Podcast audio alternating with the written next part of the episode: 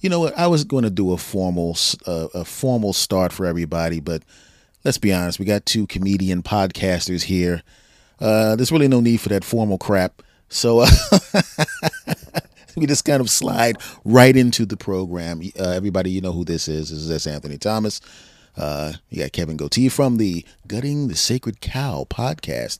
And uh, what you have here is a couple of comedian podcasters. And what I'm going to do is I'm going to flip the script on my friend here. I'm going to flip the script a little bit. Because I know, no, no what I want to do first actually is I'm just curious uh, about the the podcast and the format and why you chose it. Because everybody when you when you have a podcast a lot of times you have somebody who's a connoisseur of something.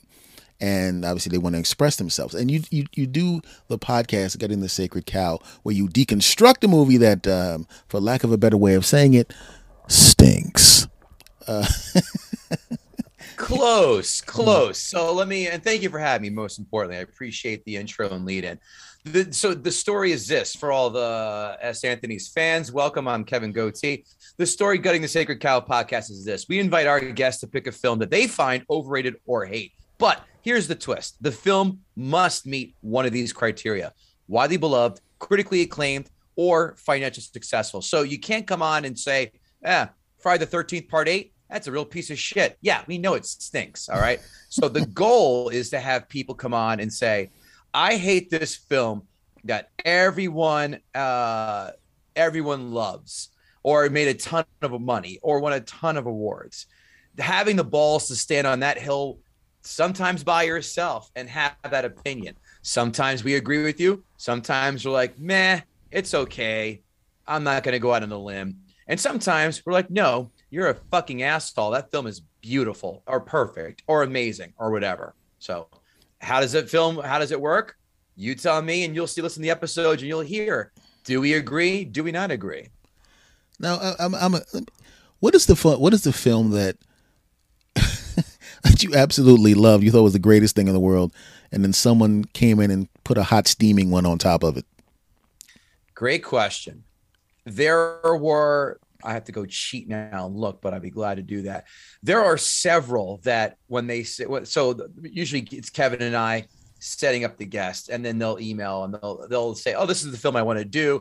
Sometimes the film they choose is it, it's not juicy enough, for lack of better word, because the goal is when when you, the listener, look at our our when when you subscribe, when you see our next episode come in, we want you to get viscerally upset, like what this motherfucker has the balls to go after blah blah blah.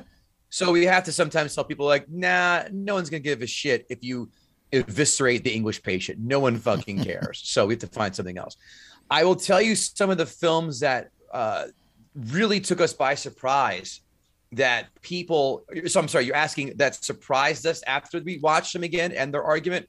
Yes. Or or so okay, so after we watched the film and heard their argument, a lot of times, and it's going to sound like a cheap way out, but so be it. A lot of times, these films hang themselves.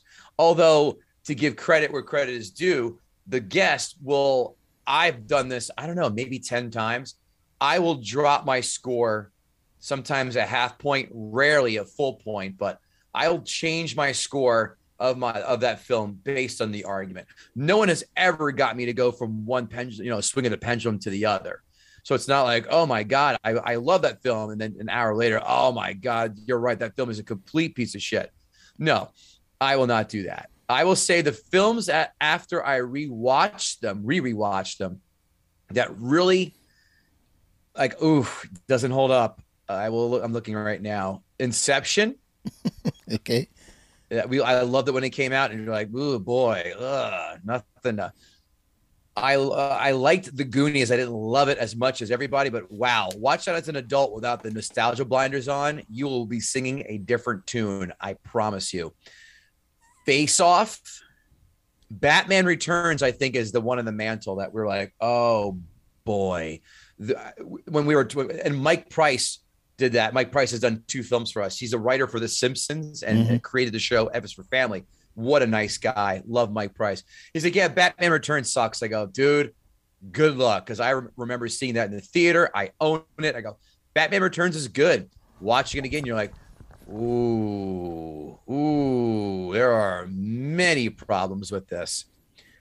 I'm looking to see if anything else. Uh, I would say a lot more overrated, or it's not as strong as it used to be. But I'm trying. Oh, X Men, the first X Men film, that's not that good. Watch mm. that again as an adult, you'll go. but those are the ones I would say that jump out most to me. That that uh, that are the ones you're just most like, oh, ooh, mm. Yeah, I tried to do Face Off again in a hotel. Uh, right. I saw it in the movie theater. Yeah, man, this is great. And then I watched it again and went, ooh. I mean, it's two and a half hours. I forgot how goddamn long it was. And you're like, oh, I'm like, wait, there's more. But as I'm watching it, and now the comedian in me, I'm watching and go, we could have all figured this out. The wife could have figured this out in two seconds when, you know, Travolta gets naked and, and sees, oh, wait, that's not my husband's dick. Like there's something amiss here. Like what's going on? Yeah, like, that, the face is the same, but he's got man tits now. What happened? You know, so uh, that's I, one way we could have fixed that film fast. That's when I started laughing in the movie. You know, uh, I'm going. So you have a blindfold on when you have sex with your husband, and his penis is exactly the same and he does exactly the same things. he, he doesn't yeah. do things better or worse. You know, what is I mean, I, I, one can only assume that they just fuck doggy style, and she faces, and there's no mirror uh, on the back of the bed, and that's it. You should call the movie just straight. You should call the movie "Face Away." it's, uh, but but that, that's the thing. Now, were you are you a are you a were you a film buff, a hardcore film buff before you decided to do? this particular uh, show? 100%. There are, I would say, there are a few things I am insanely amazing at. Uh, sport, knowing sports and gambling, like NFL betting and stuff like that. I'm very, very good at that. Uh, and movies are another. You can, I mean, maybe argue video games to a degree, but mm. you know, not as much anymore. But sports and movies are my two bailiwicks. And I've been a film guy since Christ. I love going I remember the first film I saw in the theater. Like I remember remember seeing it, which was Star Wars. They brought it out when Empire came out as a re-release. Mm. And the and the scenes I remember, the, the the the most bold one was where they're in the trash compactor room. I kind of I fell in love with movies right then and there. And then E.T. I saw in the theaters as a kid.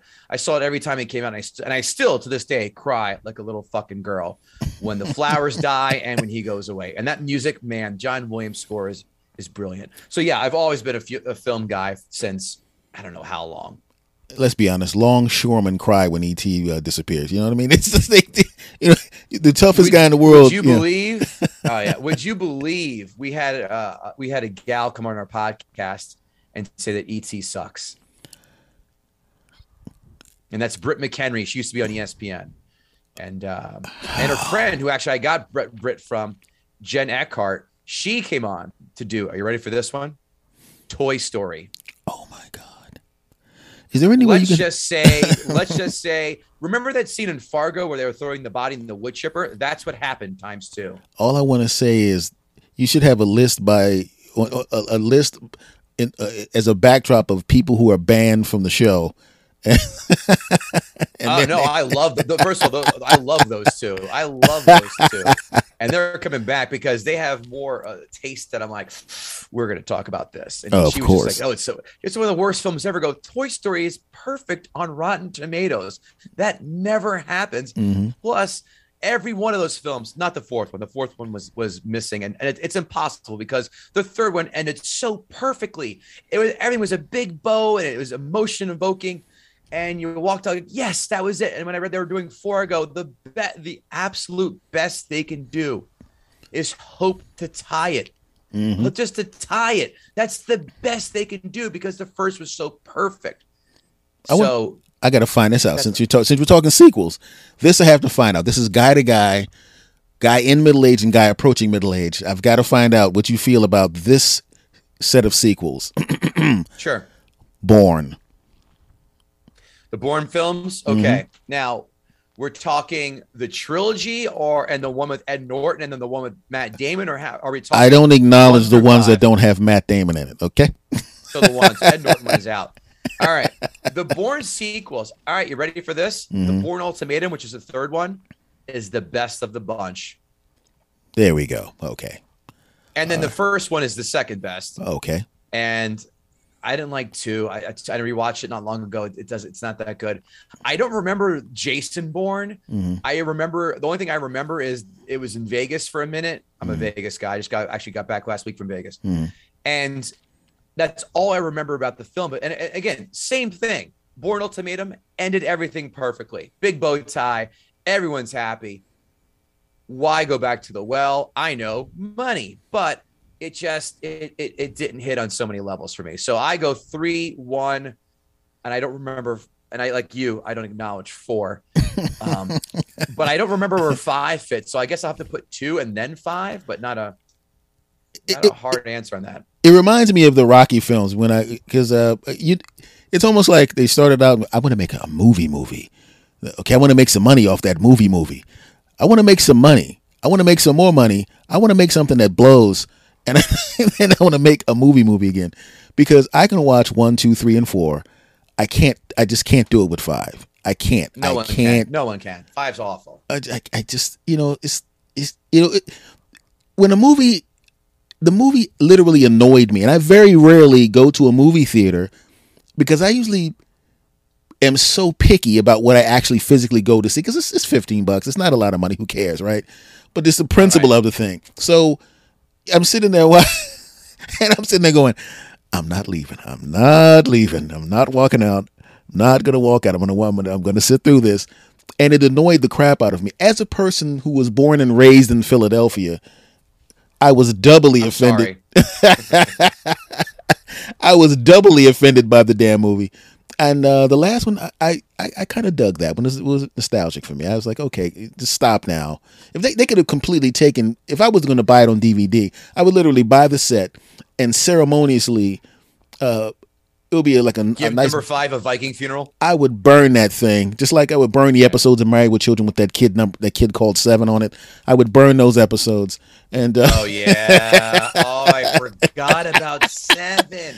That's the old jump the shark moment when you introduce the weird kid. Like, Oh. remember, I mean, Family Matters, Urkel, when they brought the kid in with the Jheri curls, like, wait, Hmm. what? Where did he pop out? She wasn't pregnant at all. What's going on here? It's like- Anytime. Oh, oh, and growing pains. You know who's the kid they brought in? Leonardo DiCaprio. What Mhm. the fuck? That's ju- when they run out of steam and go, let's bring a kid in here. That'll shake things up. Whoops. yeah, sitcoms basically, uh, to me, are very, very similar to, I would say athletes, but some athletic careers are extended. I say an athlete, but when I think of athlete, I think of a running back in the NFL, right? They come out of school at 20, and then right after 30, hmm you know, Oh, you know, i- i- i- unless your name is Adrian Peterson, running backs start hitting the shit around 27. that guy's a freak, dude. I mean, come on. I mean, he was back from an ACL in what five months or something insane, and he ran for something stupid, you know, well over a thousand, maybe fif- 14, 1500 yards. I mean, he was the same Adrian Peterson after that, and the guy is a, is a fucking machine. I, I think this is his first year not in the NFL. hmm All I'm saying is Hugh Jackman better watch out because uh, I see I see another Wolverine. No, I don't need the special effects. Uh, just just point me in the direction. I'll run through that wall. You know, but but I just it's just one of those things where like with the Rocky back to the Rocky thing. It's just that sometimes that you just you just want to take that movie out. You just you, you want to take that disc out and just crack it. And with the Bourne ones, I, I like the first three. The fourth one was one of those things where I liked it, but it didn't fit with the other ones. I went, okay, I, if it was a standalone movie, I'd go, okay, it's all right. It's okay. I, I'm not sorry I saw that. Mm, all right. you know, but it, but it didn't, you know, it, it's very similar to, once again, using athletes as an example. A guy who comes out of retirement and he rushes for 48 yards and scores a touchdown in a garbage game. And you go, okay, you look pretty good for a guy that came in off the street. You scored a touchdown in the game. That's good. You did something. You can show your grandkids that you played football. you know, now get off the field. You know, so that that was the thing that was that uh, I, I got a kick out of because I, I normally dislike sequels. Caddyshack two, Beverly Hills Cop three. Caddyshack 2 is is I call that war crimes in in the Hague. Awful. I mean, and, and by the way, you kind of touched on a nerve as you're going to find out. Caddyshack is my all-time personal favorite. Film. as it should be. I love it. You're goddamn right. It should be. I Mhm. mean, it's an amazing classic. It's still beautiful, hilarious, holds up. Probably the most quoted line I've ever film I've ever encountered. Mhm. But two is just, and so actually, I should have wrote written my senior thesis on this in in, in you know movie TV classes. Mhm. You cannot have two parts to a sequel. A, if the original film is R, you cannot ever go from an R to a PG 13 or a PG.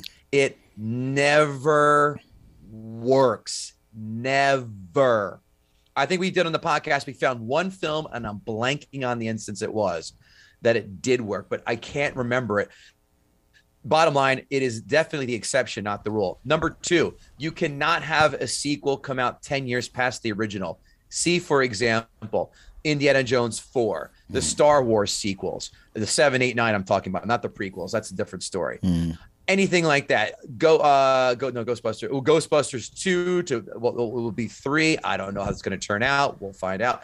But there has not been a sequel that's 20 years after that. Actually, I take that back. I can think of one and that's Tron Legacy. That's amazing. I love Tron Legacy. It's way better than the first one. It's beautiful, beautifully shot. Soundtrack's amazing. Again, the exception, not the rule. So, one, you can't go from an R to a PG 13 or a PG. Two, the sequel cannot be out 10 years after the original or the last installment of that film. So you don't want to see Chuck Norris's The Octagon 15? I couldn't tell you the last Chuck Norris film I saw. Uh, I, I was good with Chuck Norris movies when I was like a child. You know, I was a little child. Delta Force, Ugh. great. Braddock missing in action, sure. Everything else, Hey, hey, hey, hey, you forgot one. The legendary Invasion Oh, USA. Hitman. You have never seen I Invasion? forget that. How Actually, dare no, you? I didn't forget that. I lived it. How Or Lone Wolf McQuade. Lone Wolf McQueen. Whenever that comes on, I literally if it, when I turn on the television and I see Lone. First of all, I I know what what it is in, within a nanosecond. I know it's Lone Wolf McQuade immediately, and I begin chuckling. I'm like, you know what? Screw it.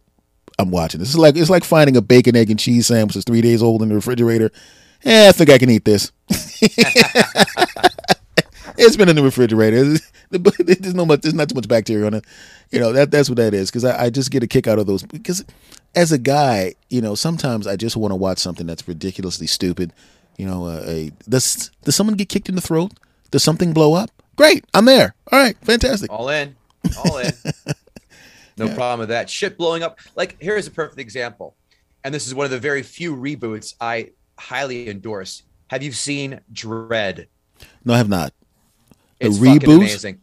Oh, it's great because the original Judge Judge Dredd with with uh, Stallone is fucking trash. Uh, I hate reboots. I, I a lot of them I won't watch. Like for example, the RoboCop reboot. No thanks. The first one was just fucking brilliant. Mhm. Um, Total Recall, another Verhoeven film they tried rebooting. Nope. Schwarzenegger's version, amazing. Mhm. Point Break, get the fuck out of here. Point Break is a cinematic gem. But this is the one time they got the reboot right. And I will also, and I'm not a Star Trek guy either. The Star Trek, the first Star Trek reboot film is pretty damn good too.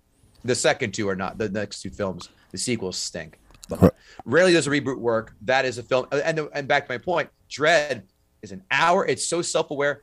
It's an hour and 35 of shit blowing up and getting people getting shot and him fighting. That's all it is. It's methodical. It's like the raid, but with Dredd and cool ass ammunition from a gun. Oh, wait a minute. I forgot. I just thought of another sequel I want to check with you. Please. Mis- oh, actually, two. Jesus. I just thought, and it's the same actor. I'm just going to mention the actor. I don't even need to mention the two movies I'm talking about because once I mention the actor, you're going to know who exactly who I'm talking about. Uh, Mr. Keanu Reeves.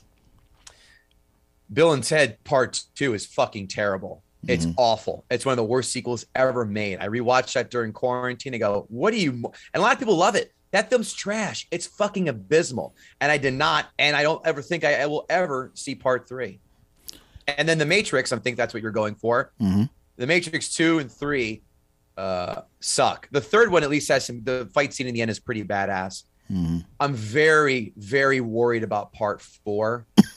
yeah, Uh, when, you, when, the. when you see when you see Doogie Howser as a psychiatrist, I go, Ugh, I saw to see this. We want to see see shit fighting here. I saw the trailer and went and went.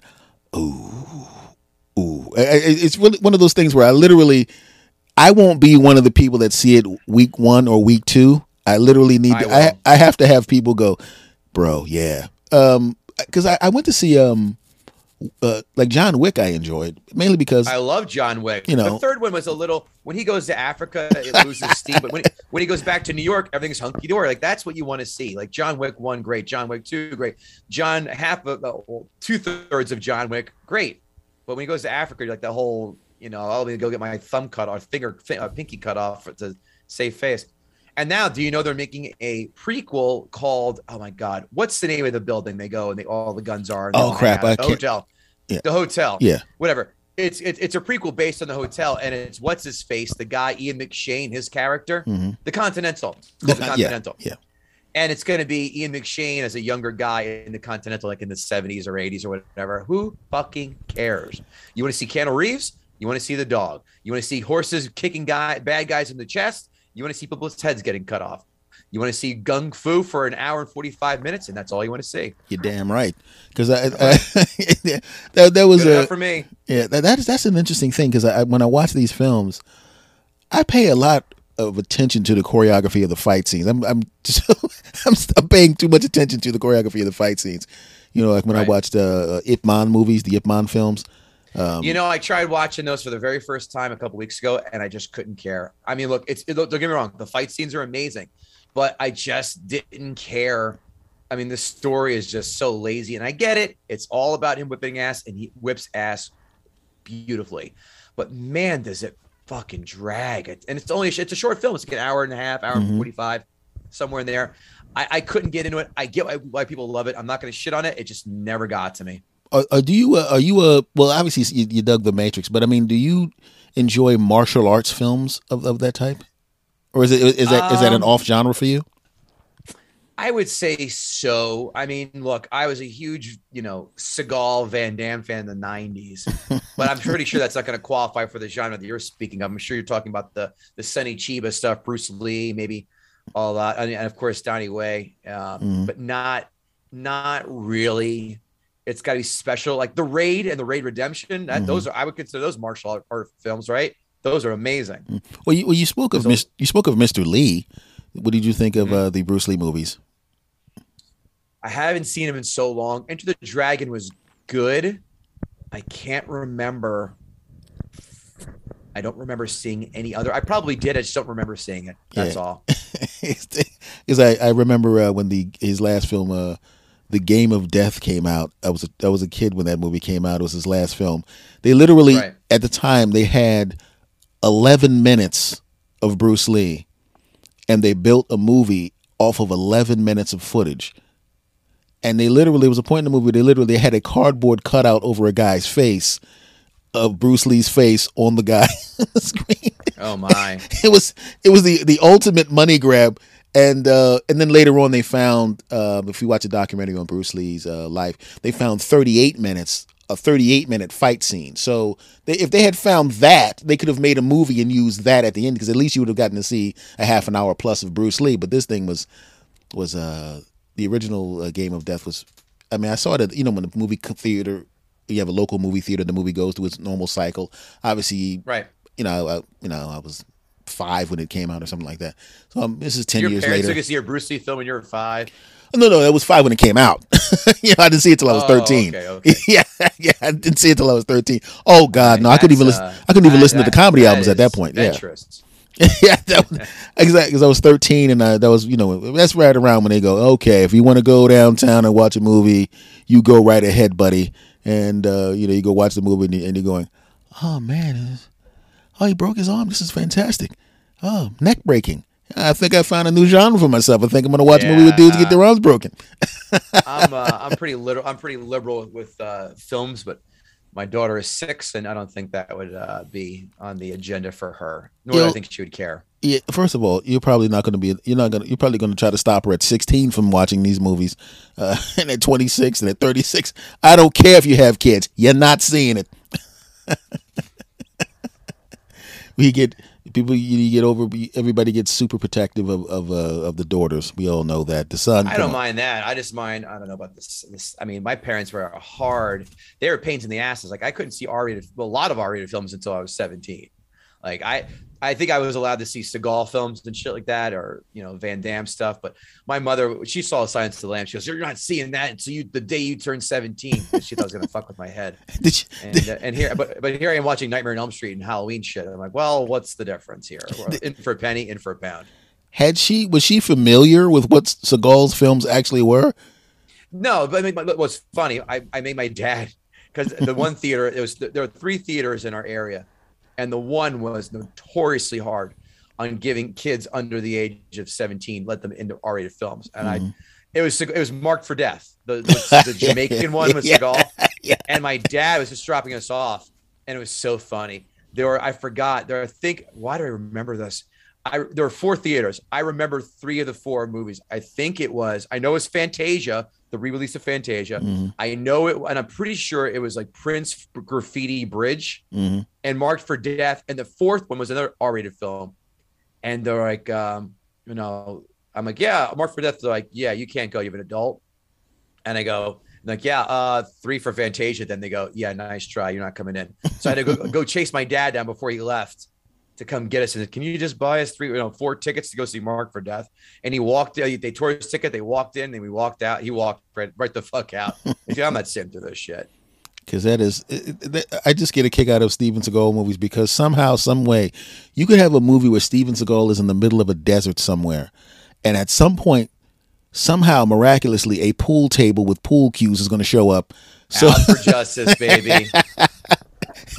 Anyone seen Richie? And you know why he did Bobby Lupo? I'm gonna keep coming back till someone remembers seeing Richie. Just funny watching them roll up that that pool cue into the into the. So he, and he takes it and he takes like the rag and he puts the cue ball in it and he smashes the guy in the face. He spits out teeth. He goes, "You fucking knocked my teeth out." And then like three minutes later, they're fighting. He comes at him again and he whaps in the face. He spits out more teeth. He goes, "You knocked out more of my teeth." and then they had I'm sitting there going, and then of course it was a Dan Inosanto uh, sighting uh, from uh, Enter the Dragon. That's uh, hey sticks. That's him. Yeah, six. Yeah. That's I just always get a, I, I just got a kick out of what I've got a kick out of him doing those. Uh, I got a kick out of him doing those movies because um, it was always one of those things where you try to figure out exactly um, what why he's doing what he's doing and what he's trying to um, with that accent that he's doing. I'm like, why has he got that you know The dopey accent? Brooklyn accent you'll ever hear. And so I was trying to figure that out. I was like, what is he? What is this guy doing with the stupid accent? But um, I actually took a girl to see um, what's the one we was on the oh god, the one we was on the boat. Under Siege? Under Siege. That was my uh, that was my concession movie because I went to see four of her movies in a row. I was too stupid to, re- to remember that I hadn't seen one of my movies, and then I go, no, we're going to see the Seagal movie, and then she wound up liking it. I'm like, ah. That's a good one. In fact, someone did that, did that on, our, on our podcast, and I remember very well Erika Eleniak getting topless coming out of the cake. Yes, indeedy. I mean, that's wrong. Every, every dude. Yeah, it's horrible, right? I think Blockbuster said that's like one of their, one of their top five most like paused scenes. Like people would just watch it to that spot, that part, and then put the tape back in. The most paused film of all time, of course, is Fast Times at Ridgemont High with Phoebe Cates coming out of the pool. I have no idea what you're talking about. That's disgusting. So uh, anyway, uh, Right. so uh, what I really wanted to do is I wanted to find out, um, you know, how everything got started with you because I know that you're a stand-up comic, and I know that you do the podcast obviously because I listen to the podcast. So, um, what made you I'm for actually? it. What actually made you do? What moved you to podcasting and this type of podcasting? Great question. What got me to podcasting? Uh, I was on my honeymoon in Hawaii, and my, my friend Monica Vita, also a comic, she would be lamenting on Facebook all the time about all these horrible dates she was on. And I said, you know what we should do? Just a podcast, because every jerk off comic, hand in the air, your hand is in the air too, has a podcast. And I said, let's do a podcast. We talk dating, we talk, you know, all that good stuff. You know, it was a, you know, I definitely had my uh, stories of dating, and we invited comedian friends on to talk about the podcast. We had come over my house and we taped, and you know, it was fun. And then she had actually had to move back to Denver to be. You know, her mom was not, her mom's not doing too well, so she had to move back to Denver. So the podcast pretty much ended. I did it with a couple other female co-hosts for a little bit, and it just kind of fizzled out.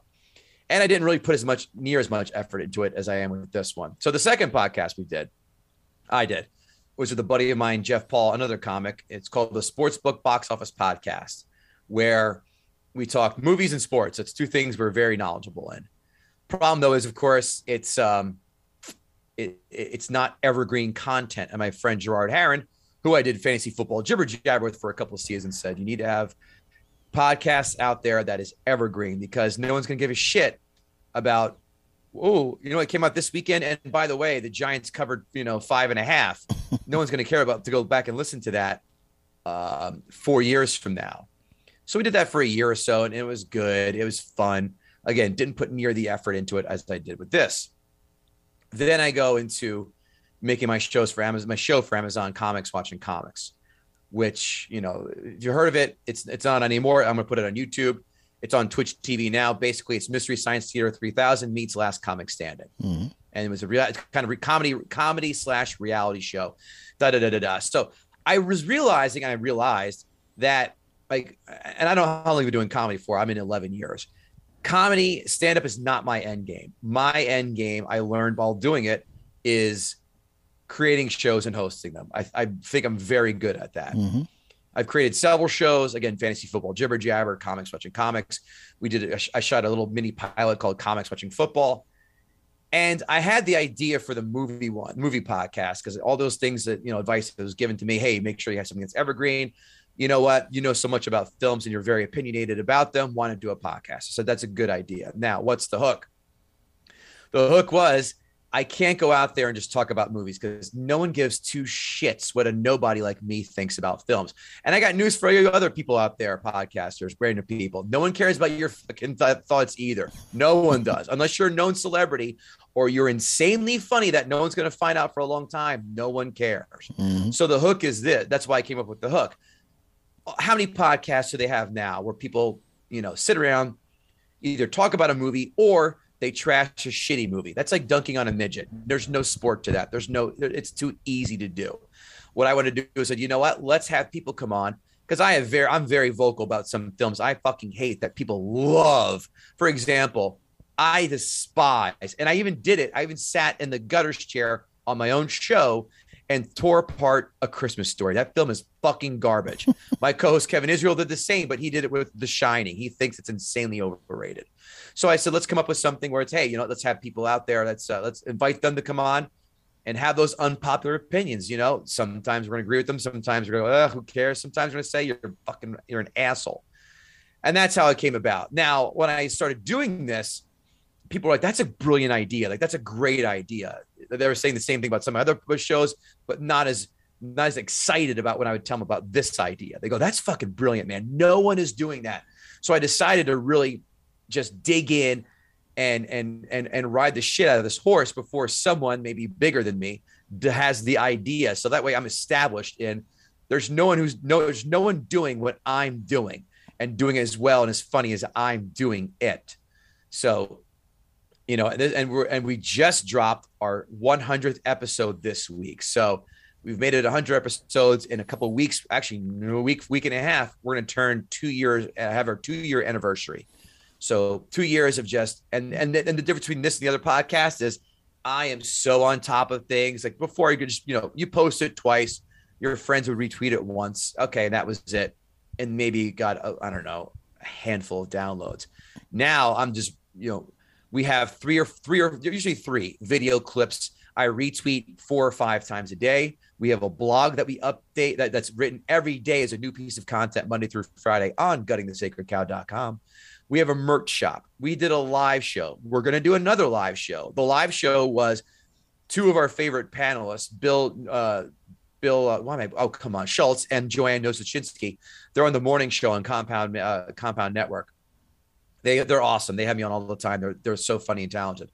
We rented out a theater back in January, and we invited because you know because of COVID, obviously we could only sell twenty five percent of capacity tickets, which translated to about 40 45 tickets or so. And we uh, and Bill and Joanne said that they had a joint decision. They go, and we've had them on separately too, and they're great. That's why we had them do the live show. They wanted to do the Karate Kid, which perfectly coincided with the season three of Cobra Kai release. So we came out, we watched the movie in the theater right then and there with our fans, and did a live show right then and there on the spot. So that's the goal in the end to do live shows all across the country and uh, you know get picked up by a network and do this for the rest of my life and never have to set foot back in corporate America ever again. and double congratulations. And that's the story podcast. Yeah, and double oh, congratulations because uh, 100 is a uh, it's a big number, my friend. It's a big number. Yeah, what's the number they say? Ninety percent of podcasts don't make it past seven, like five, seven, five. There you go. I said five. You said seven. We'll call it six. Split the difference. yeah, you're right. And, and and again, and here's the thing too. Most podcasts are shit. You know that. Mm-hmm. And it's it, the hardest thing to do is differentiate yourself. Like you got to hack through all the weeds of people. Like, oh, come on, we're better than the, we're better than every other movie podcast out there. We're different, and just proving yourself to get that chance to get that hour of the consumer's attention, and say, hey, we said we're damn good. Give us a chance. We promise we'll hook you. That's that's the race now. After that, once we get established and people are like, yeah, this is a great fucking idea, then I think I think will be a lot easier. But right now, I think we're we're making good headway. We're not we're not anywhere near there yet, but we're making some pretty good headway. You would love to do every show live, wouldn't you? hundred percent. Are you kidding me? The, the, the funny part about doing the live show was with COVID, like I said, people had to wear a mask in the theater. So as comics, you know this, mm. our ears are like fucking bats where I'm straining to hear the laugh. The problem, though, of course, everyone wearing masks. So unless the joke killed, you couldn't hear laughter. So the jokes that did well, but not like, holy fuck, that's hilarious. I was like, oh man, I thought that was a real good one. Fuck. So you'd have to go. So you had to listen to the replay because we had the uh, the the theater mic'd up and shit. But my uh, my wife and my friends who were sitting right in the throng of everything, like, no, no, no, no. People are fucking laughing from beginning to end. Like, I understand why. Like, they're the noises from down there. You know, so up there, we're down here. So I was like, oh shit, are, are we are we not doing as well as I think we're doing? No, it was just the masks and that was it. But yeah, I would I would love to do live shows. Just everyone watch the movie in the theater together, do the live show on the spot, or we come out and say, hey, this week, you know, Bill Schulz is going to take on Big or mm-hmm. whatever, you know, and then everyone watch Big and then when the episode drops, you know, you're all it's all fresh in your mind, you know, with big, and away we go. That's. I, just that is, there's just certain things as a comic that you know i mean after after a few years after you get to year 10 nothing really throws you at that point but um, oh to, and to answer your question i uh, started in 1986 oh my lord i was 10 i was 17 i had just turned 17 i didn't start yeah, I didn't start stand up until I was 31. So mm.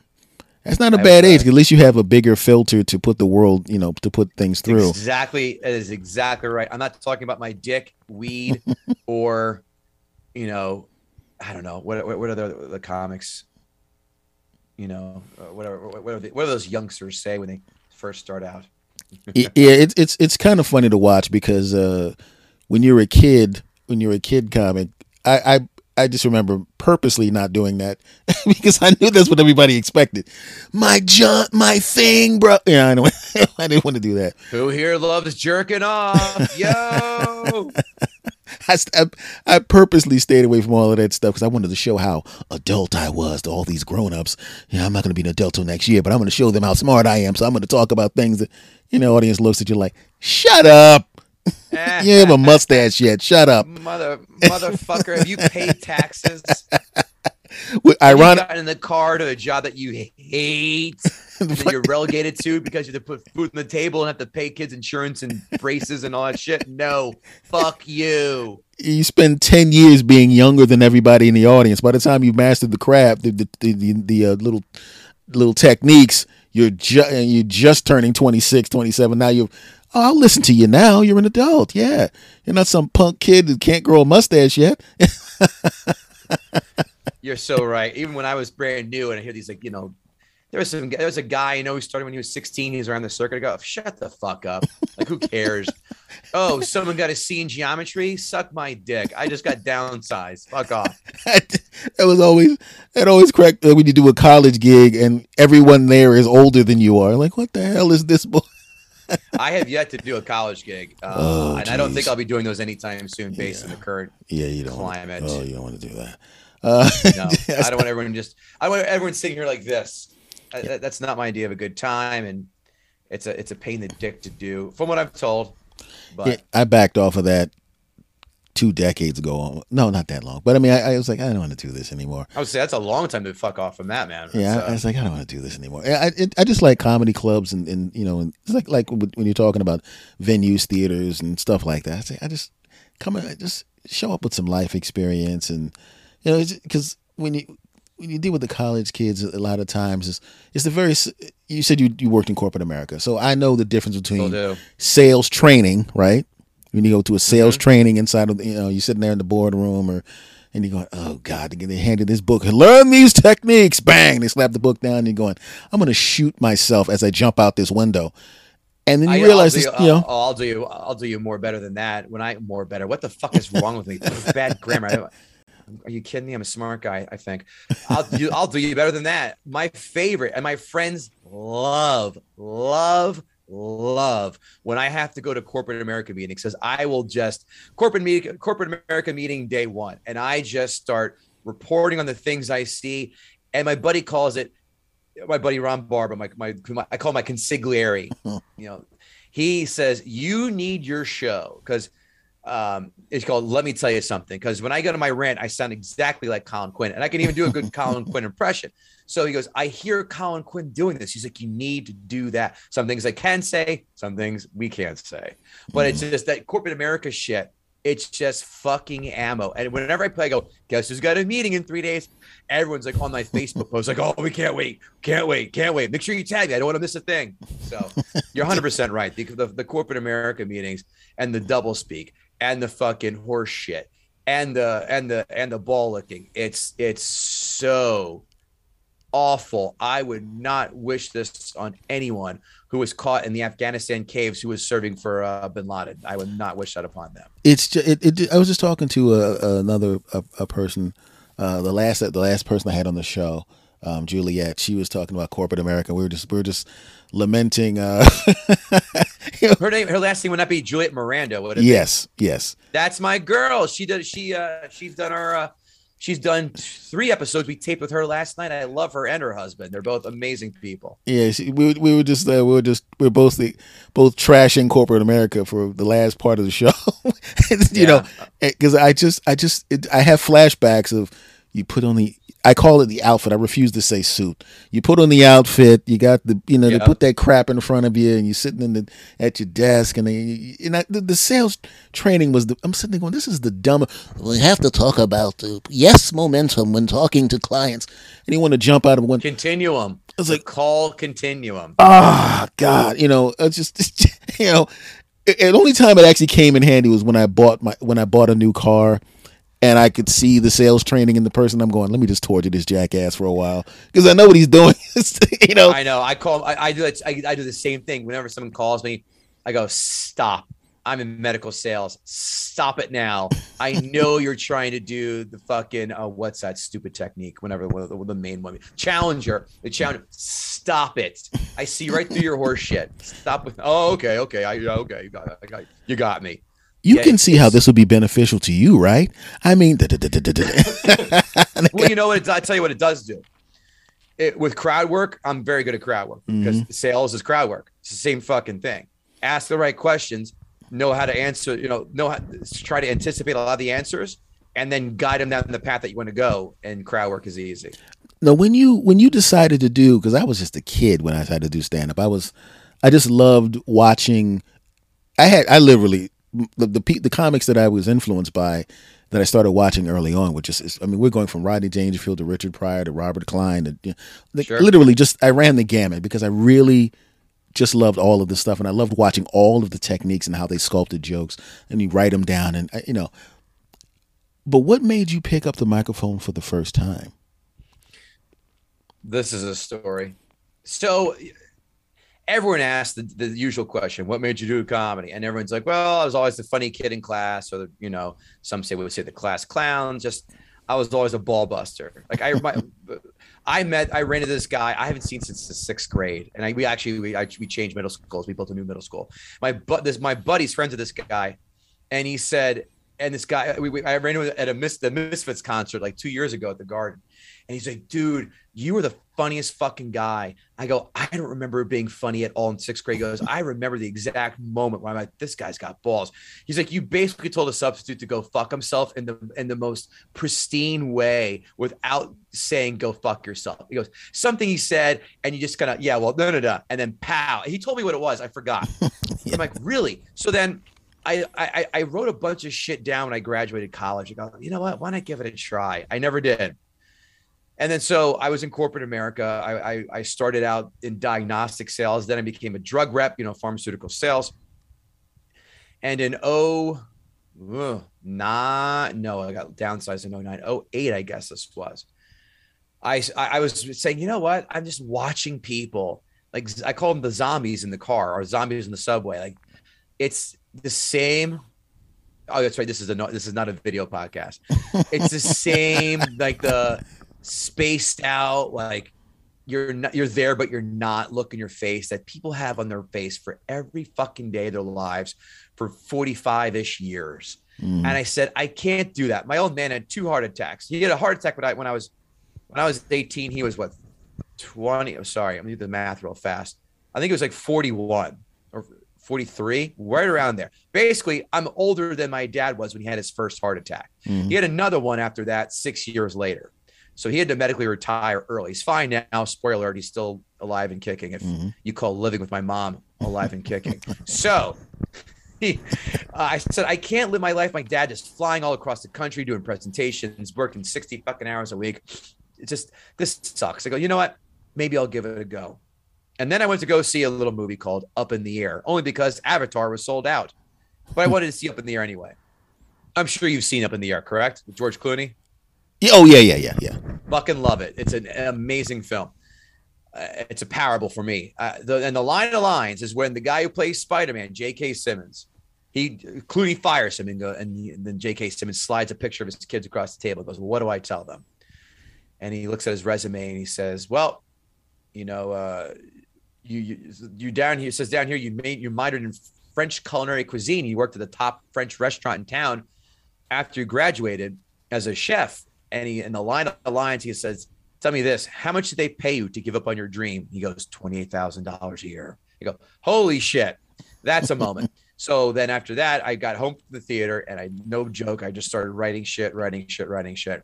And I had one of those old school MP3 players. You just read, I printed it, I typed it because my writing's atrocious, and I wanted to have flow, or sorry, thought flow. Mm-hmm. Um, you know, because I say I we all go through the same joke school. We watch fucking. I watch Rodney. I watch Dave Attell, I watch Daniel Tosh. I watch fucking Eddie Murphy. I watch Chris Rock. You know, the the, the, the greats. So I wrote it all out, typed it all out, recited it into this MP3 player, burned it onto a CD. This is before really I, I made iPods, but they weren't like you know phones now. Yeah. And I just put it in my car and just listened to me. Oh, and I had about and I had 15 minutes of shit I wrote down. Now, of course, when you boil it down, I probably had what three to five minutes at best of mm-hmm. material at best.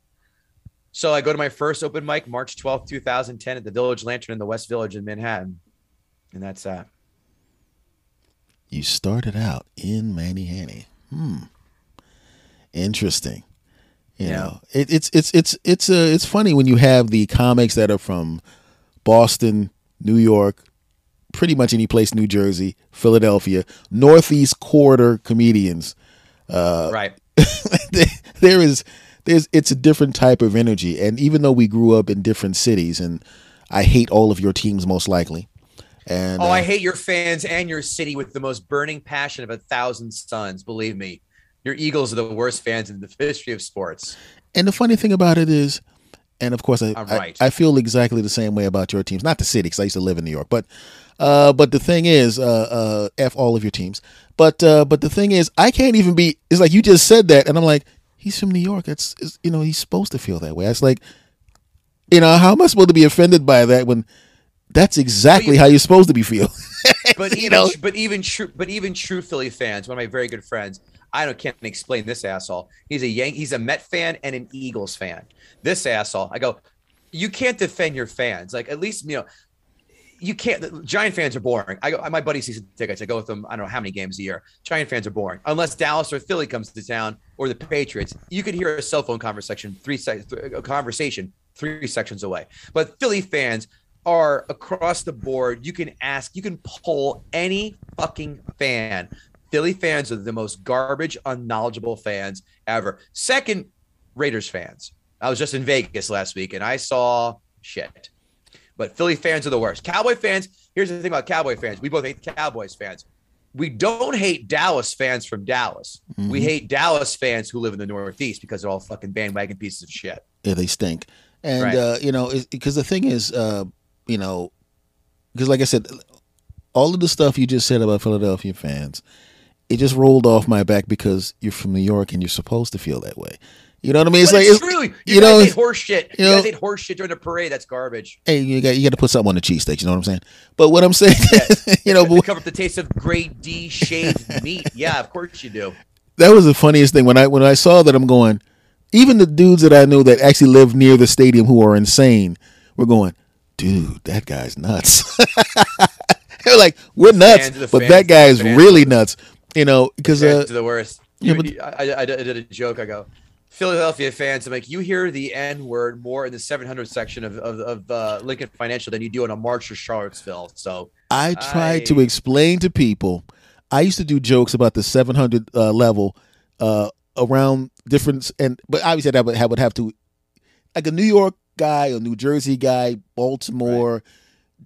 You know, they know I could say 700 level, and you've either been there or heard of it. Obviously, I'm from the city, but other parts of the country, I would go at 700 level, and they're like, ah, you know, at the at, at all you had to say was we had a we had, we had a court and a judge in our stadium because the fans are so garbage, and a jail. That's how trashy Eagle fans are. That should tell all tales what to expect. By the way, of, uh, that, of the fan for the people in Philadelphia, um, I'm just I just want to let you know right now that I'm putting up with this because he's a guest on the show. And, I, am not talking, and I'm not going to talk about the fact that the, the reason that the Giants fans are boring is because they're all 80. That's true. I'm not. I'm not arguing. yes, not arguing you one bit. Not one bit. I, it is a fan base. We don't get listen. We don't get lively until those three teams come in. I mean, Titans can roll in there. Oh, that's cool. Whatever. We don't, we don't hate the Titans. We don't hate the uh, Vikings or whatever. It's those three teams, and when they come in, then it's game on. Then then that's your ass. But other than that, eh, whatever. Even Enjoy the game. Even the game that the, the, game that they lost Sunday. Um, how are you going to get worked up over the 49ers? I mean, come on. I mean, I mean, I, I used to, I lived in San Francisco, so I got I got love for them. I got some love for the city of New York and the people of New York after fans, after after teams. Uh, the the people of New York because I lived there in the. That's really weird. I lived there in the '80s in in in New in New York for a while. I lived the entire '90s in Los Angeles. Well, and well, see, you missed the good times in New York. The '80s, we all sucked. The Mets won one World Series, and that was it. The Yanks, the Rangers, the fucking Giants. Well, they do. Well, the you know Giants have a couple now. Um, but the 80s were bad for New York teams, except for again the Giants in the 86 and the Mets in 86 and then the the Giants in 90 and then it wasn't the Yankees until 90 well 94 they were really good 95 was a strike and then 96 the rest is history and then the Rangers had the cup in 94 but the 80s ooh ooh rough time it was fun being it was fun uh, uh, laughing at the uh, uh you know, it, it's just really a weird thing. And and then the Eagles win the Super Bowl uh, in 17, well, 17, 17 to 18 season. And I, you would be surprised if I actually took you with me to that parade, you would not recognize the fans with the way they behaved during that entire Super Bowl celebration. It was it was like going to what you expect. Everyone was so on their perfect behavior. I couldn't believe what I was seeing. I was sitting there going, "What?" And I, you know, you see like a tough guy, ah, with tough guys. One guy stepped on another guy's foot. Now, under normal circumstances, this is a fight. This is a hardcore even among, fight. And this is again, this is this is why we make fun of you guys. And your this fellow fans, your fellow fans. One guy steps on your foot, like, oh shit, my bad. No, no, no. but but this, but this here, but this, the, literally. I mean, the guy. I'm looking at the guy. I'm like, uh, everybody was so pressed together. and I'm like, oh, am I going to have to punch somebody just to get out of here? Is what I'm thinking. I'm like, I'm, I'm literally thinking I'm going to have to, I'm literally going to have to physically fight someone just so I can get into a clear area because I, because I'm expecting fists to hit me in the head. You know, I'm going, oh man, I've already been through this. And he just looks at the guy and goes, "Hey, buddy," hugs him. No worries. Yeah. And I went, See what winning does. What? Again, you guys, you guys then again, you, you guys don't know what winning is because you haven't won anything in a, in a long, long, long time until then. You mean uh, uh, since your fans were old enough to have uh, healthy sized prostates? Is that what you're talking about? I mean, the Giants beat the Patriots too. Oh wait, they beat them twice. You know what? Twice. I actually that was one of the few times I actually was sitting there pumping my fist for the Giants. Uh, I don't believe you. Yes, I don't I'm- believe you for a second. I don't believe you for a second because you're not a true Eagles fan. As a true Giants fan, it killed me. It killed me, and I did it twice Mhm. to root for the Patriots in the Super Bowl against you guys. I did it twice, and I'll do it again every time. I will never. I- I'll root for Al. I'll root for Al Qaeda before I root for Philly. I'm, that's the way it is. Here's the thing, though. You see, it would have not happened except for the fact that they lost to the Patriots, and you know, with all that uh, Spygate and all that kind of crap. And I was like, I just, I'll, I was like, I'll give you one. Now, if your bus breaks down and you all and they all they, all catch uh, food poisoning tomorrow, um, I'd be like, go food poisoning. But that's just, but, that, but that's just a You can't different blame, story. No, you, you can't you can't blame Spygate. You can blame Donovan McNabb for getting hammered, apparently according to To, and puking like a little bitch on the final drive in the fourth quarter. That's what you can blame it on. I just don't understand the fact that it's like you got to the Super Bowl the second you get this guy. He's having a contract dispute with the team. If it's me, I'm going to go. I would go. Would you just pay the guy? Do you see what just happened? On a he's, he has a, his, his foot looks like the bottom of a damn total gym with a bolt through it.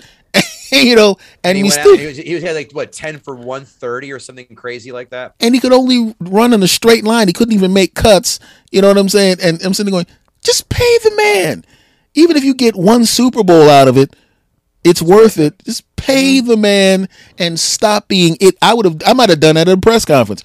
Uh, S. Anthony, what do you think? You're the quarterback of the Eagles. Ah, blah, blah, blah, yeah, yeah, yeah, we won the game. Pay my receiver now. That's the giant. That's what the Giants did with Eli Manning. They won the first one, and they gave him a fucking treasure chest full of money. And then we got a bonus one. We got another one out of that boy. Yes. you know what the funny thing is? He actually played better than his brother in the Super Bowl. You are 100% right. And I say this, I said this for years.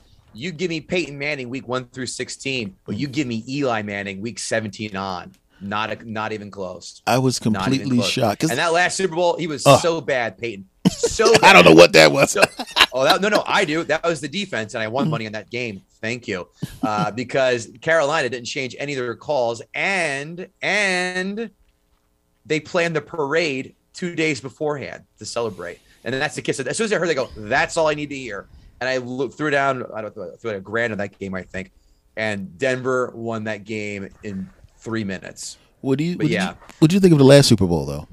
I loved it because I had the I had the Tampa Bay Buccaneers in the money line. I knew they were going to win. I said money line. I don't need the plus three. I had a buddy of mine who's a mush. Now my Mhm. buddy Jeff Paul, the aforementioned, he's terrible at picking games. His locks of the week are terrible. I love him to death, but he is a terrible. He's a square. He bets nothing but favorites and doesn't realize how they can get backdoored when they're laying more than three points. Anyway, What do the? What I do you put it on? Facebook. Go ahead, hold on. I'll, I'll finish this. I put it on Facebook because again, I and I had money on Green. I teased Green Bay down to minus one. The game they lost, and they still could have won because Brady threw three picks. But the fucking Tampa Bay pass rush ate them alive. And I go, I've seen this movie before. Not only is Tom Brady at home, it is the story of stories and pass rushes when defenses. I should know my team's done it a lot. Mhm. And I said, there's no way the Chiefs are winning this. Now, they lost one lineman during that AFC championship game. And it just, so, and I put my money in the night of the championship games. It just so happened they lost another lineman that week. And I put even more money on. I said, you can't, I don't care if Patrick Mahomes is the greatest right, well, Brady is, then Mahomes. I said, I don't care how good you are. You can't be missing both your tackles and think you're going to win that fucking game. Mhm. And when they held them to a field goal in that first possession, I go, oh, I'm feeling good. And after that, it was all downhill for the Chiefs. And me throwing money in the air like Scrooge McDuck and DuckTales, going, woohoo, easy call for me. And my buddy, he called me, he goes, yeah, I'll make a, he goes, I'll take a bet. KC minus the three. I go, you get Tampa Bay plus three. I go, I'm not even going to need the three. Don't even need the three. He texts me midway through the third quarter. He goes, all right, where do you want to go for stakes? He already threw the towel in. He already knew it was over, and it was. But yeah, I loved it because I won. I mean, probably all in everything with bets, props, and even the box. I won like six grand on the Super Bowl, so it was a great Ah. Super Bowl. What do you think of the odds of a nice old fashioned Super Bowl rematch? Uh, I like it. I do. The only thing that's going to scare me a little bit is Chiefs defense is fucking terrible. And then again, this coming from the guy who had the Chiefs money line Sunday night and looked good for a long time until they gave up 21 goddamn points in the fourth quarter. They got gashed. They couldn't stop that run attack at all. At all. And the sad thing is, my boy Spagnuolo, the Giants defensive coordinator for those Super Bowls, is now the DC for the Chiefs. What is still for a while actually. Mhm. And I I'm worried about the Chiefs defense. I mean, listen, we all know their offense and just go out there and light that shit up on the scoreboard. But if they need to make a stop, are they making a stop? Uh, they need that first round bye. That's what they need. If they get that, if they have everything has to go through Arrowhead, then without question they're going back. If they have to play a road game, and I got to think where. I don't know about Baltimore. Maybe I don't think they're going to struck by lightning twice, but I can't think of anybody else in that AFC. Tennessee, no, their defense is fucking terrible. Um, the Colts stink. Uh, well, what other divisions? The Bills, maybe. If they have to go to, I tell you, if they have to go to Buffalo, that could be a problem. If they have to, if they're home for all those games, I think it's going to be easy. And I also have the the the, I bet the uh the the the Bucs to win division. I think that's an easy ass bet that's going to Mhm. cash pretty damn fast. But I think it, I think it's very likely as long as the Chiefs get a first round bye and they have a home field throughout. I don't see it happening any other way. And then it happens. It's February. Chiefs, healthy line this time. Chiefs, healthy, pretty much healthy this time. Bucs, healthy again. Revenge. What happens? What do you make the line? That's the question. Because that's what I care about. I don't hate Tom Brady. I hate the Patriots and their fans. I don't hate Tom Brady. I'm, I'm not one of those giant fans who uh, despise him that much. On the line, I got to see who's getting the points because I think I'll, I'll take if it's especially if it's a field goal or more. Oh, I'm taking the points. But, um, boy, I got to see how the defense plays during the stretch. I do. That's the barometer for the Chiefs. I'm talking about. I know the I know the Bucs will be there. I got to see how that Chief defense tightens up. If they're giving up 28 points a game, that's a fucking problem. If they're not, then I could be convinced to take the Chiefs. It's- but again, I got to see down the stretch how they play defensively. Just imagine the Chiefs with a Jim Johnson defense with that all. Oh my god! Imagine we had Jim Johnson's defense and that offense. yeah, all in blitzes every fucking minute here is what they'd be doing. Yeah, because he was like, all I need, all you got to do is keep him to 17 points. That's all you got to do. He couldn't score Well, it, you know. yeah. well, that's what the Giants did. In fact, when they when Plaque they asked Plaxico, what's the score? He goes 21-17. And even Brady goes, Really, Plax? Only only uh only 17 points. And that was the final fucking score. He called it. Sorry, 17-14. 17-14, excuse me. Yeah, Final those- score he called it. Do you do you And that's get what they did. And then, and the key is putting Tom Brady on his ass. He does not like to get hit. And that's what they did. They brought Umenyiora Strahan, Tuck, all those guys, Kiwanuka, and they just made him eat. Jay Alford at a sack too, made him eat dirt. That's how you beat him. Isn't that what happened to the greatest show on turf though? They they ran through the NFC East and basically was like, "Hey, you can slow these guys down if you punch them in the throat." Well, that's before they changed the rules, and that's when Spy that's when Spygate was in full effect before they caught on to it. Because I, I just you know I just I, I just I just get a kick out of it because I, I didn't get an opportunity. I was doing something else. I didn't get an opportunity to see the game. But when I saw that the, the Eagles only scored three points, I was like, "Oh, guys, okay." I was like, you, "A ninety-one yard pass, you're inside the five. And I'm I'm sitting going, you know, you could- you could kick the field goal if you want to. I mean, it's, it's right there. You could just, you know." I think your coach is mentally disabled. By the way, you ever see those press conferences? I've seen uh, I've seen the guy from Sling Blade put more coherent thoughts together. I'm sitting there going, "Is it, it, it what was that guy? There was the uh, the the old manager for the Phillies. Uh, he went to uh, Charlie San- Manuel, Oh no no no no! He actually won. Um, the guy that Larry just went. Bowa. the guy that just went to he went to the he went to San Francisco. Um, Gabe Kapler. Kapler. Oh my god! I was like, it was like, it was like we have another one in town. he got I remember 2009. Hey, do you remember the 2009 World Series? I sure do. I was at the parade. I don't think you were. No, I was at the one the year before. oh, when you beat the Rays, good for you. But you couldn't be beating the best team in baseball. Uh, didn't happen. You mean who didn't get there? We beat you when we face you, and that's all we can say. And all I'm saying is your team stink. Okay, I had to. You know who stinks? You know who stinks? Pedro Martinez in Game Six. That's who stuck. All I'm saying that is that was great. The Yankees stink. And every every every one of, and uh, and, and every one of those World Series they were cheating. I'm gonna I'm no, just gonna I'm, just, I'm, I'm, gonna straight up I'm just gonna I'm just gonna playfully I'm just gonna playfully hate on your teams. And another thing, Bill Parcells, he's cheating. That's it. That's it. Because if you had Lawrence Taylor on your team, you'd say, you know what, you guys, you're all cheating, right? Sure. Yeah, he cheated by having all that talent, and I say that's illegal. and, co- and cocaine and underage pussy. I still haven't seen anybody like that guy. Jesus Christ! And you never will, because they always go, "Oh, the, the next uh, Lawrence." I'm like, stop it, stop, stop, you, stop. You, you want to go? This is Bill Belichick is so fucking under the radar funny. This is two years ago, maybe even three. They're playing the Raiders, I think, and they're mm-hmm. going How's it fa- how's it feel to face the best linebacker in the game right now, uh, or, or recent memory? And they're talking about Khalil Mack, mm. and he stops. He goes, "Are you serious? Do you remember who I coach?" He goes, "You're kidding me, right? There's there's no comparison from Khalil Mack to Lawrence fucking Taylor, you idiot." He dressed him down. He goes, "You're kidding me, right? Like you're you're you're you're bullshitting me." With, with Khalil fucking Mack versus Lawrence Lawrence Taylor is the greatest defensive player ever to play the game. There's no argument from anybody. Yeah, no. I, I, just got a kick out of it whenever whenever somebody, like I said, I'm not from. I don't like New York teams. They stink, uh, and so. But the thing is, if even I, as a person who was raised in Philadelphia, if I see if I hear somebody get compared to Lawrence Taylor, I have this urge to smack them. come here for a minute. I'll show you something. You know, and this guy's the next Jordan. Okay, come here, come here. I'm gonna show you something. Yeah, yeah, yeah. Oh, LeBron's the next Jordan. Stop it. Stop. You can, you can, cut that bullshit off right now too. Yeah, my uh, my nephew does that garbage, and uh, he goes, "Hey, Unc, you know LeBron James is the next." No, nope, no, nope. Stop. Was he undefeated in the finals? Nope. Okay, yeah, but then. he got there, bro. I said, yeah, nope. you, yeah, okay, that's nice. Yeah. How really. many game sevens did Jordan lose? Oh, that's right. He didn't exactly. have any. You get to him. I just I know. Well, that's that's that's and, and I I try to explain, um, even on the UFC side. I don't know if you watch the UFC.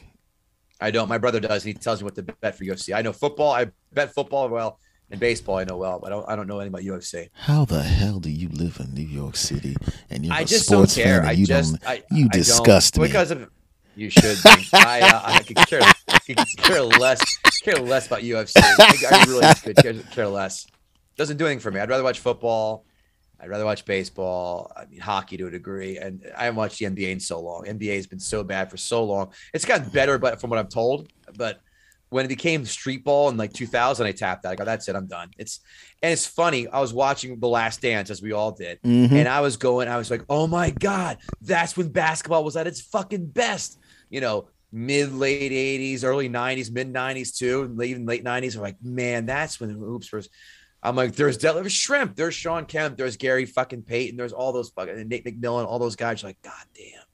You should watch. You should watch a YouTube video. There, there was a YouTube video that said LeBron fans finally give it up to Jordan because this kid was a LeBron James fan, and he sat down and did a reaction video to watching Michael Jordan's 50 best plays, and by the time it was over, he was like, "Okay."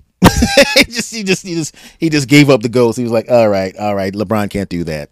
No offense to LeBron. It's a oh, plenty of offense. You know, I tell you one more thing too about that, and we could probably shift topics. But do you think Jordan would have ever taken a day off for load management like these pussies are doing right now? Do you think Jordan would have ever sit down unless he was dying? His dad fucking died, and he went out and and mm. came back. You took a year, came back, and won. Do you? He had the flu, dropped sixty on the Knicks. Mm-hmm. You think Jordan's taking a day off for load management? No, no fucking chance. Yeah, I, I, I no just, chance. Well, I I actually think about it this way because it's not like what you do or what I do, which we can do to we're like 150 years old. To you, when you drop dead, you can stop, rec- you know, recording shows or doing comedy. You know, you can do it forever. We've seen our our Right. favorite comics do it forever. What was Rickles when he died? 116. You know, he was still doing shows in Vegas, right? And George Burns, same thing. But if you're a, if you're an, a professional athlete, you have a tiny window in your life. You have one eight, this one little tiny little piece of your life where you can perform at that level.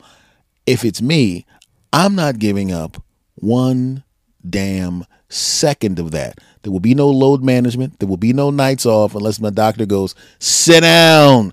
Other than that, there's hell no because by the time you're 34, it's over for the most part it's over. It's done. I mean, LeBron's still playing, and he's still playing at a high level, but he's not playing like 28 year old LeBron. you know, you know, 32 year old LeBron. Let's, I mean, let's keep it real. He's, he's pushing 40 now. So if you have if you have a finite amount of time to be able to perform at that level, imagine if you were only funny between 20 between 24 and 34, and after that you're not funny anymore. You gonna take some nights off? you know, uh, forget that show. I'm gonna take a few shows off. Hell no, you're not. You're gonna do every damn show. Right. And that's my. I- That's Right. why I never understood why people would do that if you don't absolutely have to. Hell no. I I, You agree with I me? I can't. Of course. I, wow, of course I agree with you. Yeah. No, I was just acknowledging. Of course, you agree with me. Even well, the, well, the thing is, you know, and and uh, and I know that it's this is it's an important thing to acknowledge that um, before. So I want to we're gonna we're gonna be wrapping up in a couple seconds because I, I want you to tell everybody once again where they can where they can see you and and hear all of your stuff. But more importantly, I just want to say this one thing before you do that. Um, all teams in New York, including the entire state, all of them stink. Thank you. Do I have to play the rings card with you guys? Do I have to do that? I mean, that's that's it, it's typical of it in New York, but we we can we can have this. So the Flyers haven't won a cup in forty six years. Okay, check. The Sixers in thirty eight years. Okay, check. The Phillies. 13 years. Okay, check. The Eagles won in oh, like what, four or five years. Okay, good. Um, and well, who who else am I missing? Are we going to talk about the indoor soccer league now? Is that where we're at? Hey, what about the soul? How about them, huh? Yeah. yeah. I rest my case. That town's a bunch of losers. And, uh, I prove my point. Not saying New York. is- Listen, New York's going through no, you know, um, renaissance right now. It's it's rough. Even the Yankees are looking rough. And God, I'm thinking if they make the playoffs, I don't think they're going to do jack shit. They when they made those trades, they go, we're still going to be one and done.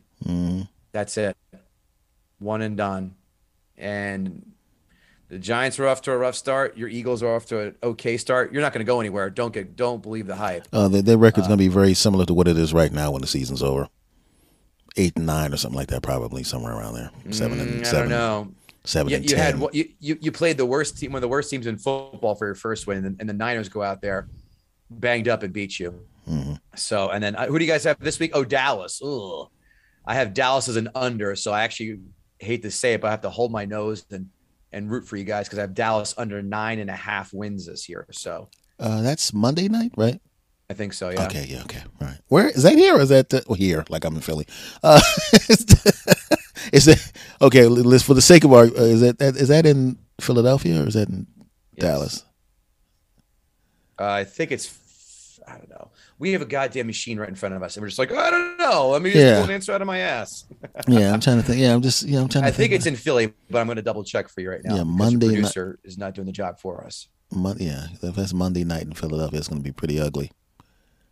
No, it will be. Um, that is for sure. Everyone hates Cowboy fans. because an extra- an Northeast e- Cowboy fans. An extra nine or ten hours to liquor up. Well, not only that, you also have a year of not being able to see a game in person. Of you know, hatred that's stewing that long. Mm-hmm. Oh, it's in Dallas. I'm wrong. So there you have it. Doesn't matter. They're still going to be there. There's still going to be a lot of green in that stadium. You think so? Yeah, yeah. that's that's that stadium. Remember how big that stadium is? Yeah, You're right. It's like what, almost a hundred thousand, Mhm. if that, more than. yeah. There'll there'll be a lot of them there. Trust me. There's always a lot of them there. Gross. They're like gremlins. Put some sunlight on them and sunlight, proper education, and some vocabulary skills, and they disappear. That's the uh, the rule in Philly fans. It's really a shame that gutting the sacred cow was uh, actually canceled, so don't listen to it. And uh, we're not canceled, not yet. We're working on it. Believe me, we are working on that. Uh, my friend. So uh, run, run, uh, run everything for everybody one more time for you. Uh, All right. If you if you could stand my anti-Philly rhetoric for a moment, thank you very much. Guttingthesacredcow.com is where you find all the answers to your questions. All the links to every podcast platform imaginable is there. iTunes, iHeartRadio, Spreaker, Stitcher, Spotify, Google, you name it, we're there. Podbean, Castbox, wherever, we're there. We also want you to go and subscribe too. If you like what you hear, give us a five star rating, two or three sentence review. And we're also on YouTube. Do us a favor go to YouTube, subscribe. I don't give a shit if you turn off the notifications. All we need are those subscribers to go to 1,000 so we can get monetized. So the the video we, it's a video show, audio show, so you can watch us. You can watch our smug, smiling faces as we talk shit about films or defend them, depends on the film, and uh, and crack wise with our friends on YouTube. So YouTube, subscribe, please. We're on Instagram, Gutting the Sacred Cow Podcast, Facebook as well. At on Twitter at GTSC Podcast. Follow us there. That's where we do the, the majority of our interaction. And if you're an advertiser looking to advertise, hit us up, gutting the sacred cow at gmail.com. Or if you want to stop by and say hi, stay hi. We love talking to our fans and uh, we're actually had a we had a contest and we have a we have two winners. We asked our fans because fans are like well if i was on your podcast i would choose this film. I go all right assholes. I, I re-raise all in. Here you go. Who i want you to pitch your films that you want to be on and, uh, and tell us why. And mean chose two two super fans of our podcast and you'll be surprised to hear the films that they have chosen to try and gut. Are you ready? Mm-hmm. Commando. okay. and another guy chose Raiders of the Lost Ark. What, what, what, what where, where do you find? What, Our fans find, how do you, which is funny, which is funny because that's the third Indiana Jones film. The fourth one won't qualify because we all know it's a piece of shit. We, uh, Bill Schulz, my buddy, he did a third episode. He did Last Crusade. Said it's overrated. Doesn't hate it. One guy, Bobby Umar, did Temple of Doom, did not like it at all. And I thought Ra- we called the the bulletproof crew. We I had Raiders written down as bulletproof, meaning no one's gonna have the balls to attack Raiders, Goodfellas, Naked Gun, Airplane, Back to the Future, Shawshank, L.A. Confidential, films like that, films mm-hmm. that are just fucking impervious to any kind of attack. And I thought The Matrix was one as well, and Toy Story and E.T. But here we are, right? But this guy goes, nope, Raiders. You go, well, you know what? I don't even need to hear your pitch. You're in because I want to hear someone try and take down Raiders because everyone loves Raiders and people love Commando. That's a, mm-hmm. oh Terminator 2. Add that to the list of bulletproof films as well. No, you can't fuck with that. Or Alien. There's another one for you as well. Anybody but, that has anything bad to say about Shawshank, should be smacked around by the entire staff as soon as they. I agree. I agree. Well, it's funny. My very good friend, she Lynette Palladino, she chose my second favorite film, Pulp Fiction. Yeah. And she, and she got eaten. We ate. I ate her alive. I'm like, you can't. Don't fuck this up. I'm coming correct. I'm not. Gonna, I'm gonna because we always we, we never tip our hand. We always play the cards. You know, we don't tip off until it's our turn to give our notes. They don't know where we sit. The, the, the gutters don't know where we stand until it's our turn. I go, nope, I'm going to come right on out and say, you're fucking dead. So you better bring your shit. You better bring every missile, every bullet, every mortar rocket, every fucking nuclear warhead you can find. Because when I'm done, the goddamn cockroaches will still have limbs scattered around when I torch this argument. All I'm saying is that that, that is that, that that list of movies is the uh, exit airplanes crew. You know what I mean? It's like airplanes are flying by and somebody's on the ground trying to hit them with an egg. as far as I'm concerned, it's it's like yeah, Shawshank. Good fucking luck. I mean, like, what, what, how can you argue that? You're gonna say it's overrated? How? You're still gonna lose. Find me a say it sucks. Yeah, find me a bad scene in that movie. Do you trust your wife? so good. That was the best. My friend, we've come to the end of the program. I, I want to thank you for coming on. And the most important thing I want to say is one, I enjoy talking to you. Two, you do a really, really, really solid, good podcast. I would recommend everybody Thank check you. the podcast out. That's the truth. And the last thing is, New York blows. I just want to say that. I knew that was coming. I knew.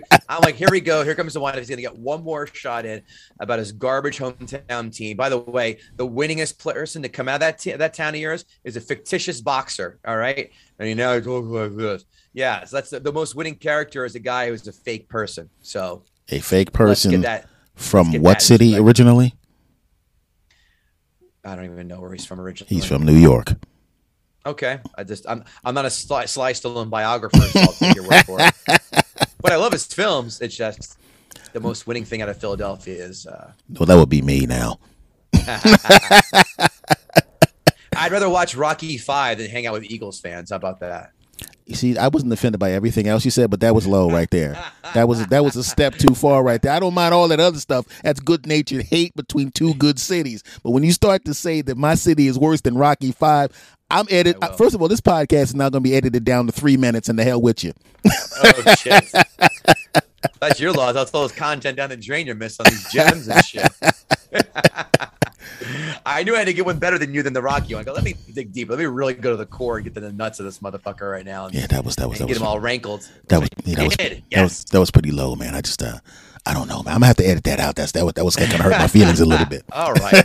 Well, I'll never. You can't edit out my memory. All right. So, nanny, nanny, boo, boo. But listen, thank you for having me. This was a fucking blast. This hour and a half flew by so quickly. Holy shit. Yes, indeed, my friend. And, and of course, we'll continue to torture each other on the web. Much love to you, my brother. And thank you. Much love back to you, my friend. Okay, take care. Later.